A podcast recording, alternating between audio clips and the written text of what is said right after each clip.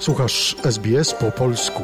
Więcej ciekawych historii znajdziesz na stronie sbs.com.au ukośnik polisz.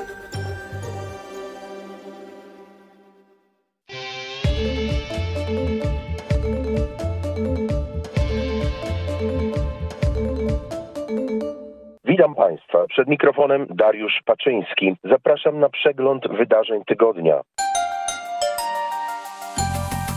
Premier Australii Antoni Albanese i premier Nowej Południowej Walii Dominik Perotet odwiedzili rejony dotknięte kataklizmem powodziowym. Albanese przybył na te tereny bezpośrednio z podróży po Europie, o której mówiłem tydzień temu. Społeczności dotknięte powodzią będą miały dostęp do płatności specjalnych po zatwierdzeniu przez premiera federalnego wsparcia finansowego. Osoby dorosłe z 23 obszarów w stanie Nowej Południowej Walii dotkniętych powodziami będą uprawnione do otrzymania 1000 dolarów plus 400 dolarów na każde dziecko. Jednorazowe płatności są dostępne od wczoraj, jak poinformował Antony Albanese. Pracownikom i osobom prowadzącym działalność gospodarczą, którzy tracą dochody w wyniku powodzi, przewidziano również zasiłek na usuwanie skutków katastrofy na okres do 13 tygodni.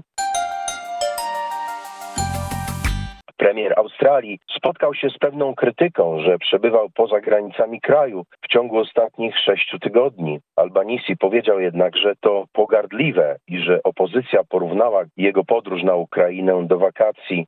Mówił tutaj o porównaniu go do Scotta Morrisona, który przebywał na Hawajach w czasie pożaru w Bushu.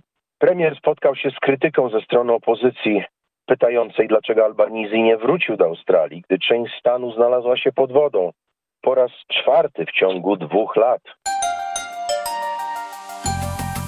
Albanisi przebywał w Europie przez 10 dni, aby wziąć udział w szczycie NATO, odwiedzając również Ukrainę. Natomiast premier Nowej Zelandii Jacinda Ardern wykorzystała przemówienie na temat polityki zagranicznej Australii, aby wezwać ONZ do reform po inwazji Rosji na Ukrainę. Przemawiając w Instytucie Lowy w Sydney, Arden powiedziała, że ONZ wymaga dużych zmian, aby Rosja mogła być pociągnięta do odpowiedzialności za agresję na Ukrainę. Cytat: Musimy zreformować ONZ, abyśmy nie musieli polegać na poszczególnych krajach nakładających własne autonomiczne sankcje, jak powiedziała premier Nowej Zelandii we czwartek. I dalej dodała, musimy również zaangażować Międzynarodowy Trybunał Karny do podjęcia pełnych śledztw i ścigania zbrodni wojennych i zbrodni przeciwko ludzkości popełnionych na Ukrainie. Nowa Zelandia ma być stroną w sprawie Ukrainy przeciwko Rosji w Międzynarodowym Trybunale Sprawiedliwości. Ardern określiła brak działań ONZ w sprawie konfliktu, określając go jako moralnie bankrutem.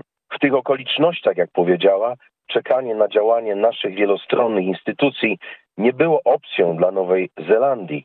Premier dodała, że dyplomacja musi być najsilniejszym narzędziem do deskalacji napięć w regionie, mówiąc, że konflikt nie powinien być określany jako wojna Zachodu z Rosją.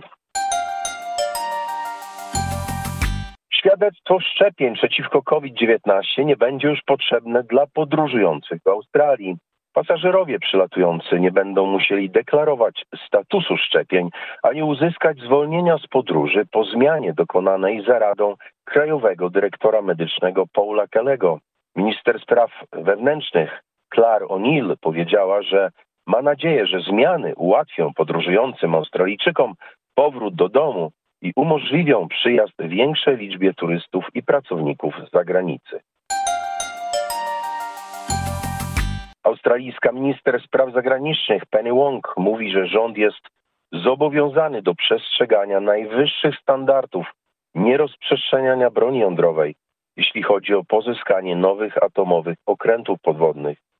Rozmowy między senator Wong i Rafaelem Grossim skupią się na podejściu Australii do pozyskania okrętów podwodnych z napędem nuklearnym, ale bez broni jądrowej.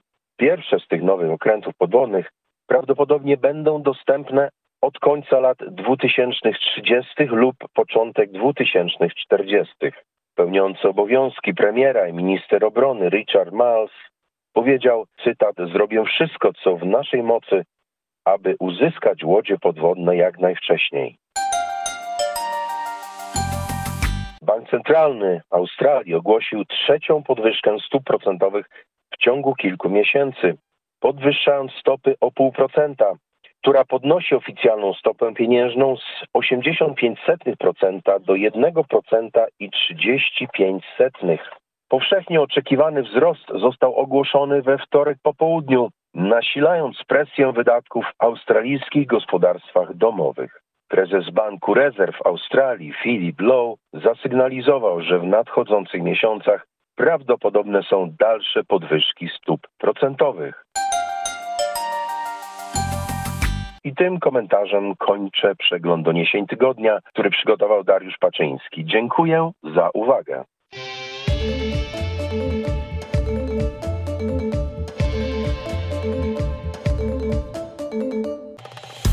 Polub nas na Facebooku, udostępnij innym, skomentuj, bądź z nami na polskim Facebooku SBS.